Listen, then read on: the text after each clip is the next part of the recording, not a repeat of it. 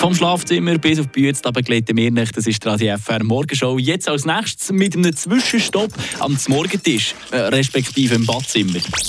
Eine Portion Wissen für einen starken Tag. Schlauere Tag mit Radio F R. Der Greyjetzer ist ja gerade letzte Woche zum beliebtesten Lebensmittel von der Schweiz ausgezeichnet worden. Das ist bei einer gross angelegten Studie herausgekommen, wo über zweitausendfünfhundert Leute befragt wurden. Und der Greyjetzer soll scheinbar nicht nur bei Haufen gut schmecken, er soll scheinbar auch ähnliche Wirkung wie Zahnpasta haben. Fragen wir doch schnell heute nachher bei unserer Ernährungsberaterin, Nadia Leuenberger. Stimmt das tatsächlich?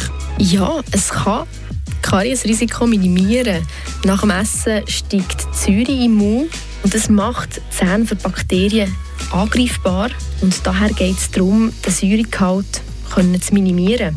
Und der Käse kann da sehr behilflich sein, obwohl eben Milch Zucker enthalten. Der, der Milchzucker wirkt der nicht kariogen. Das heisst, im, im Gegensatz zu der Saccharose, also zu unserem Haushaltszucker, wird der pH-Wert im Mund unter fünf runterfallen, also wenn man Zucker isst.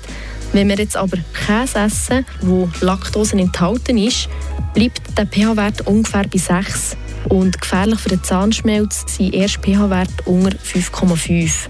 Daher hat der Käse eigentlich noch eine positive Auswirkung auf den, den Zahnschmelz. Also, wir nehmen mit. Morgen, wenn wir wieder ein bisschen zu knapp an der Zeit sind, kann ein Stückchen Greyjetzer unseren Beisserli tatsächlich etwas Gutes tun.